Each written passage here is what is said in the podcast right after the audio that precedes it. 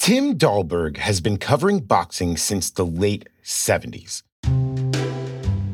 If there's any writer that knows Vegas and its reputation as a fight town, it's Tim. His love of boxing goes way back. I would listen to Ali uh, fighting in the 60s on the car radio or on the radio at home. And, you know, I, I, could imagine watching those fights. And then I'd watch, you know, the Friday night fights on, on TV, but that's really all you got. But nothing compares to seeing a fight live. The fighters themselves are celebrities. It's being in the presence of greatness. I had an uncle come into town uh, when Ali was training at the Stardust Hotel in the early 70s, and he took me to the training session. I got to see Muhammad Ali, which, you know, he was always a hero of mine uh, growing up. And in 1980, on a freelance assignment for the Associated Press, Tim got to see Muhammad Ali again. I was a young reporter at the time, and uh, I was uh, working for the local newspaper, the Las Vegas Review Journal. In my spare time, I was working for the Associated Press. It's October, and the Caesars Palace Arena is packed. No one had seen anything like this before. It looks like something you'd see in the Olympics. Tens of thousands of people piled up high, staring down at this lit up square at the very bottom. And they held the fight in the parking lot outside, the lights of the strip glittering, the hotel lit up behind it, a huge American flag on the hotel. It's just, just magical. All the celebrities at ringside, that started the outdoor fights of the 80s, which are the iconic fights that, that people remember from Las Vegas and from Caesar's Palace. And in that square stood Muhammad Ali and Larry Holmes in their respective boxing ring corners. I was able to be around that that scene where Ali came in and he had lost all this weight. Uh, turns out he'd been taking a, a thyroid drug to do it, but he lost all this weight and he had a, a mustache and he, he called himself Dark Gable. And it was just the entire Ali experience, uh, really, for the last time. The year prior, Ali had announced his retirement. So this fight was a surprise. Kind of like when Tom Brady rose from retirement after barely two months. Anyway, everyone knew watching Ali fight again could be legendary.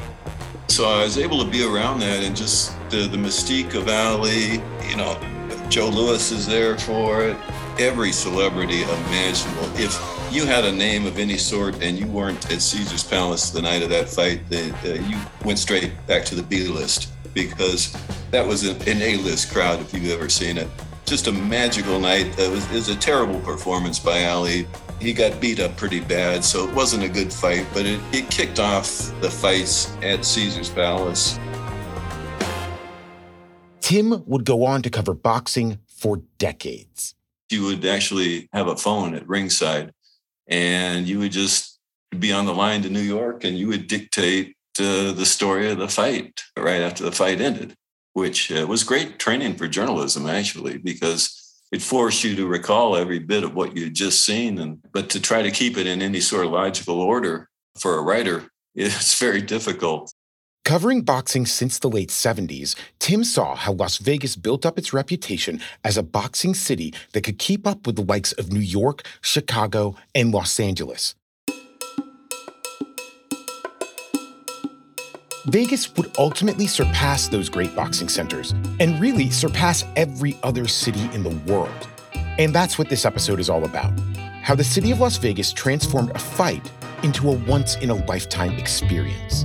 How the fighters leveraged their personas in the ring to make some of the biggest prizes ever seen in fighting. And how casinos like Caesars paved the way for Las Vegas to become the mecca of boxing.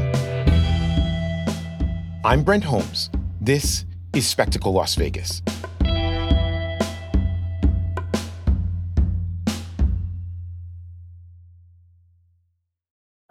Have you ever felt like escaping to your own desert island?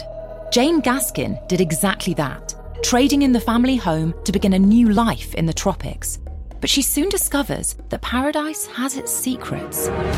I'm Alice Levine, and this is The Price of Paradise the island dream that ends in kidnap, corruption, and murder. Wish you were here? Follow The Price of Paradise now, wherever you listen to podcasts. Do you ever wonder how celebrities order food? Like, is Sarah Paulson a Diet Coke or a regular Coke girlie? Some peasant Coke? No. Or how does Sofia Vergara order a pizza? No, no, no tomatoes. I cannot eat tomatoes. Tomatoes? Yes. Are you cool with mushrooms? Not really. If these are the details you need, and I know you do, I have the podcast for you. I'm Jesse Tyler Ferguson, and on my podcast, Dinners on Me, I take some notable friends of mine out to dinners in Los Angeles and New York City. Listen wherever you get your podcasts. That thing was delicious. When we think about boxing now, we think about online streaming, pay per view, and HBO. But when boxing got started in Las Vegas, broadcasting wasn't a thing yet. It wasn't until the 60s when Vegas really blew the lid off the sport. Well, at the time, Las Vegas was a just a small, dusty little town. Uh, so they really had nothing until the rotunda was built. The Rotunda is in the convention center, built in 1959, and it can seat 6,300 people, perfect for boxing. In 1960, they went looking uh, for some fights, and you know they were doing the uh, NBC Friday night fights, and they got some great middleweight fights, and they would do them at the convention center. You know, people would tune in around the nation, and they'd see that here's a fight from Las Vegas. All of a sudden, Las Vegas is on everyone's television screen. Las Vegas was a very exotic place at the time. Uh, people knew about Las Vegas, they knew about the reputation, but very few of them had ever been to Las Vegas. There wasn't just the spectacle of the fight itself, there was the spectacle of Vegas. It became the place to see a match, on screen or in person. All the big name fighters were there Sonny Liston, George Foreman, Muhammad Ali. Muhammad Ali first fought there in 1965 at the uh, in the Rotunda at the Convention Center. He fought Floyd Patterson. Before Las Vegas, the big fight cities were New York, Chicago, maybe LA. Las Vegas gradually started attracting more of the major fights on a regular basis and surpassed uh, those cities as the mecca for boxing. But there was one tiny problem. The Rotunda, it wasn't on the strip. Caesar's Palace started boxing out on the strip. In the early days, pre arena fights were in the pavilion, which were actually old tennis courts. If you look at photos from the time, there's a classic one that typically makes the rounds. It's 1977. The fighters that day are Ken Norton and Jimmy Young, but the camera isn't positioned on them. It's positioned on the crowd. And by golly, it's a crowd. Down at the end, there's uh, Bill Cosby, there's Ali, and next to Ali, to his left in that photo, actually, is the president of Caesar's Palace at the time. His name was Harry Wald. Harry Wald was instrumental in getting big fights to Vegas and making the town a boxing capital. You know, Sinatra's there with his bodyguards uh, behind him. Uh, the Jack Nicholson's in the photo. If you were anyone at this time, you wanted to be in this photo. As you can tell, it was all about the atmosphere. The pavilion wasn't fancy, but the energy, the excitement, everyone packed in like sardines, no hierarchy to the seating. To get all these people crowded in together, it was very democratic, actually. There was no special VIP sections or, or anything. I mean, the VIPs sat close to the ring, but, uh, you know, fans were around them. And that was the pavilion of Caesar's Palace. I mean, you can almost smell the cigar smoke and the Caesar's woman perfume and the sweat and, and the blood at ringside. Tim's career gave him VIP access to some of the most influential boxing fights, fights we've only seen on TV, in magazines, or famous photos. He's one of those people who is like, oh, Larry Holmes, Muhammad Ali, I was there. Manny Pacquiao and Floyd Mayweather, I saw Floyd's paycheck. He climbs down out of the ring, and another uh, boxing writer and I, we, decided to go over and uh, take a look at that check. And so we go over there, and Floyd shows us a check, and sure enough, it says $100 million. You can't talk about Vegas boxing without talking about Floyd Mayweather or that 2015 fight. It was billed as the fight of the century, And because of that, it sold a lot of tickets. Before the fight even happened, it was projected to be the most watched fight of all time, smashing pay per view records. HBO said it had more pre orders than any event in the network's history. That fight became less about the fight, it became a symbol of boxing as an insanely lucrative sport. They ran out of space to put the private jets at the airport. There were so many of them coming in for this fight. It's just, there's something magical about Las Vegas and boxing and the atmosphere. And people know they're going to come here, they're going to go to the casino bar. Everybody else at the bar is going to be talking about the fight. They're going to go play craps or something. People are going to be talking about the fight. They're going to go to dinner. People are going to be talking about the fight. They're going to go to a show. People are going to be talking about the fight. It's just an immersive experience. And it's really unlike any other. That's what makes Vegas different. When you go to New York, you have options. You could go check out a Broadway show, a Yankee game, see stand up at the Comedy Cellar. But in Vegas, during a fight weekend, everyone in town knows why you're there. There's a camaraderie, this energy. It's like being at one long tailgate. But you know, a tailgate with slot machines and Celine Dion. It was purely coincidental that Tim, who grew up listening to Ali on the car radio, would cover boxing at such an important point in the sport's history. What a time to be in Vegas during the times of some of the greatest spectacles ever and, and some of the, the stories that you know people tell about these events. You know, I was ringside when Evander Holyfield got his ear bitten off by Mike Tyson. And uh, I was ringside when the fan man flew into the ring at Caesar's Palace in a, a motorized uh, paraglider. And uh, during the Riddick Bowe Evander Holyfield heavyweight title fight, and Riddick Bowe's people, uh, they were equipped with the cell phones of the day, which were those Motorola's, which looked like bricks, uh, weighed about 10 pounds each. And when this guy comes gliding in during the seventh round in, into Bowe's corner, they thought, uh, he was after Riddick Bowe, and so they started beating him over the head with these old cell phones. Hold up, a paraglider? Someone got beat up with a cell phone? Some of the spectacles that, and the unusual things that have, have happened over the years, you know, they would only happen in boxing. It's, it's just such a individual sport, and, in boxers, they're the greatest people to write about because they all have stories of some sort. More on that next.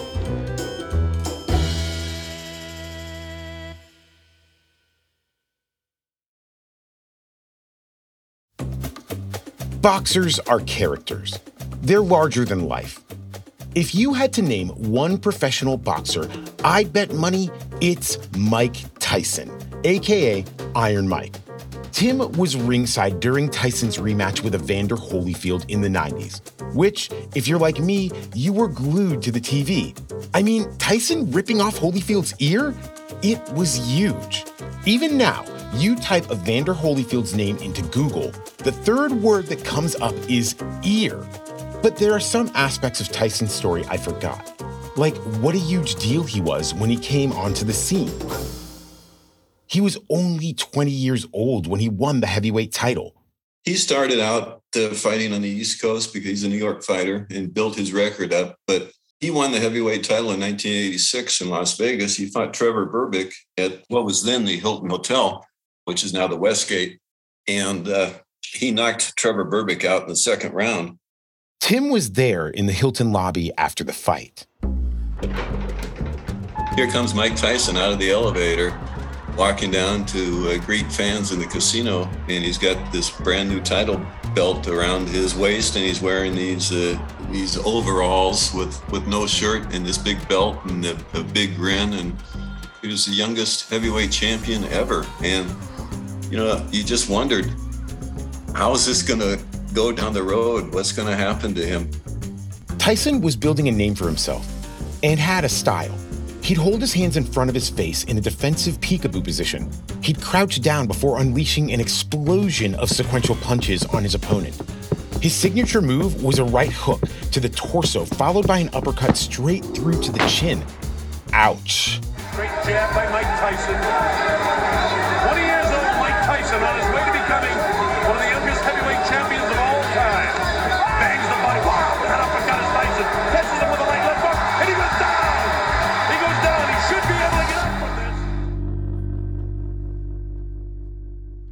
But soon, his personal life started to creep into the ring.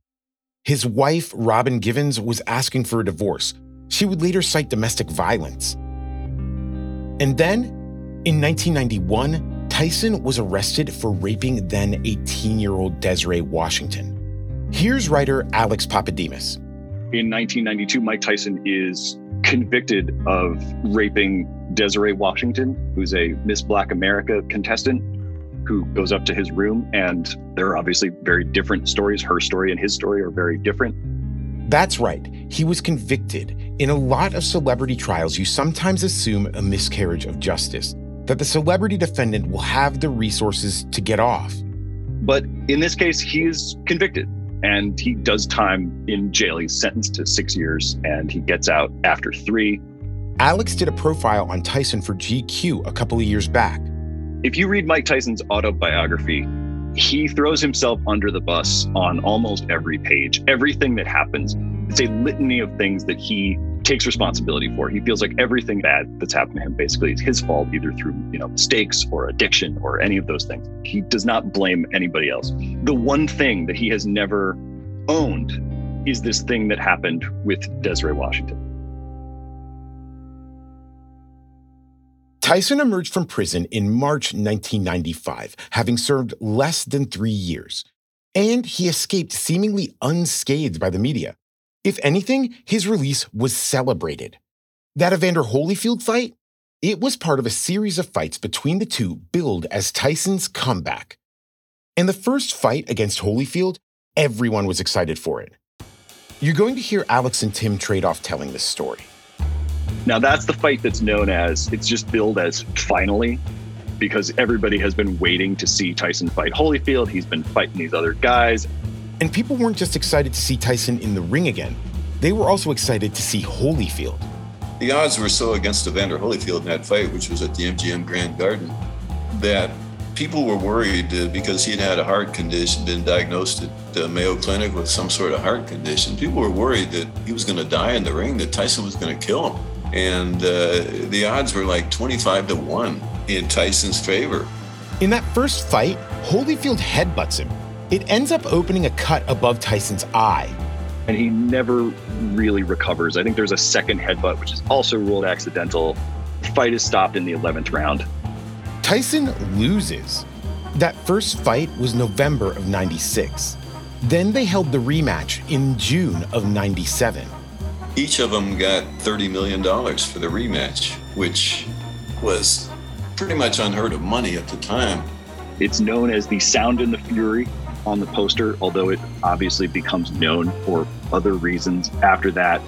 Second round, Holyfield accidentally headbutts him again, opens the cut.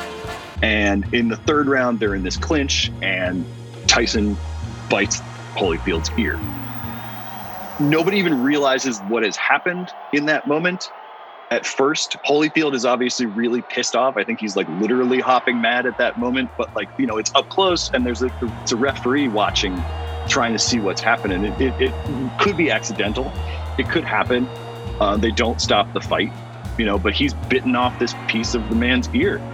For some reason, they allowed it to continue, and Tyson bit off another chunk of his ear. Well, that was a little too much, uh, and they had to stop it at that point. And of course, then all hell broke loose in the ring, and there's almost a riot in the ring. So obviously now it's premeditated. And Tyson will say this later. He says, I wanted to kill him. That was what it was. If you watch the replay, you can see him make the choice that he's going to do this thing. They stop the fight. Uh, Tyson tries to come at Holyfield in his corner, like Holyfield's in his corner with the trainer. He tries to come at him. Security comes into the ring. The cops, I think, get involved, like the big actual cops as opposed to the MGM cops. The MGM, it shuts down for the night. And there's just this this kind of madness. Um, it doesn't close again until COVID. Like that's how unprecedented this is. Tim was at that fight, and being ringside, whew, he saw some things. One of the workers at the MGM was in the ring, uh, and they sent him in to clean up and look for the. And he brought out the piece of the ear and showed it to us. We were at ringside. He showed it to us as he went by, and uh, I guess they tried to reattach it to Evander's ear, but it really didn't work out too well. Tyson's license was suspended. He had psych tests, was medicated. But just a year later, in October 98, he would be reinstated. Alex again. He's a guest star at WrestleMania the next year. And it's the beginning, I think, of there being no real consequences. And he's back boxing by the, you know, the end of the decade. City of Second Chances? In many ways, Tyson is the poster boy for that.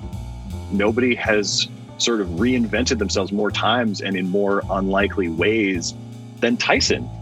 He skirted the drama of the rematch. If anything, he's dug in. He's in on the joke. Tyson was so big, his name hung around hip hop circles. In 98, the rapper Canibus featured Mike Tyson in a song. At the time, Canibus was in a feud with LL Cool J. It sounds like Mike Tyson is leaving a voicemail at the top of the song.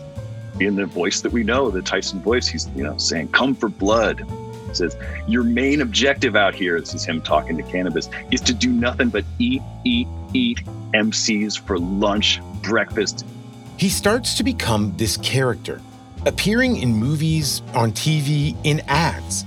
He fights Anna Faris in Scary Movie 4. It's a, million dollar baby parody within that movie. And he's dressed as a woman and it's like she's it's Anna Faris is to fight a woman, so it's like okay, it's to be another woman, but it's but it's Mike Tyson, and he bites the rep's ear off in that scene, and he bites the ref's other ear off and then eventually like the end of that scene is him just sort of like lunging into the crowd and like there's a pile of ears on the ground i mean he made a cameo in the hangover where he is a caricature of himself someone who is scary eccentric who has pet tigers when they wind up at Mike's mansion, it's as if they've sort of descended to another level of hell, and here is Mike Tyson waiting for them there, or another, uh, at least they've descended to another level of madness. Just recently, he announced his cannabis company would make edibles in the shape of Evander Holyfield's ear. Yes, you heard that right. Apparently, they're friends now. I know. It's wild. It becomes incorporated into this kind of afterlife persona that he has, where what we know about Tyson and what we know about Tyson that is maybe unseemly and you know even frightening in some sense gets incorporated into the persona that he accepts and having put on him as kind of the price of re-entry into pop culture. He's in on the joke, but there's still questions that surround him. The idea of reinvention, it's complicated. How do people who do bad things pay their penance to society? Why do we decide to forget the wrongdoings of some, but not of others? Even though he's quick to own his misdeeds, he still claims he was innocent in the case of Desiree Washington. Vegas is about reinvention, and Tyson kind of illustrates like the limits and the complications of reinvention. That you can only come back so much, and you can only come back as the thing that you were and the thing that inspired people so much. When should we give someone a second chance? And when should Vegas?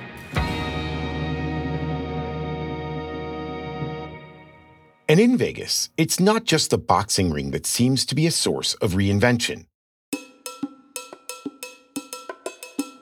Next time on Spectacle, we'll dive into the history of the Las Vegas residency, how it's evolved from a kitschy stage for washed up lounge lizards to arena sized shows for international superstars like J-Lo or Bruno Mars.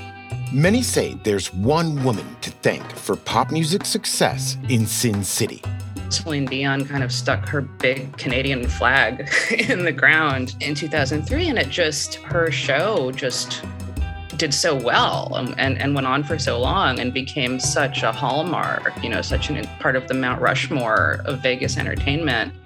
We'll go from Vegas residency roots with Elvis to Celine and Britney. You won't want to miss it. Spectacle Las Vegas is a production of Neon Hum Media. The show is hosted by yours truly. It was produced by Navani Otero and Liz Sanchez. Our executive producer is Jonathan Hirsch. Spectacle's senior producer is Joanna Clay. Our associate editor is Stephanie Serrano. Samantha Allison is our production manager. Our engineer is Scott Somerville. Original music by Hansdale Hsu. And special thanks to Tanner Robbins, Vikram Patel, Shara Morris, Odelia Rubin, Chloe Chobel, and Catherine St. Louis. Follow us on Twitter and Instagram at Neon Hum Media. I'm Brent Holmes. Y'all come back now, you hear?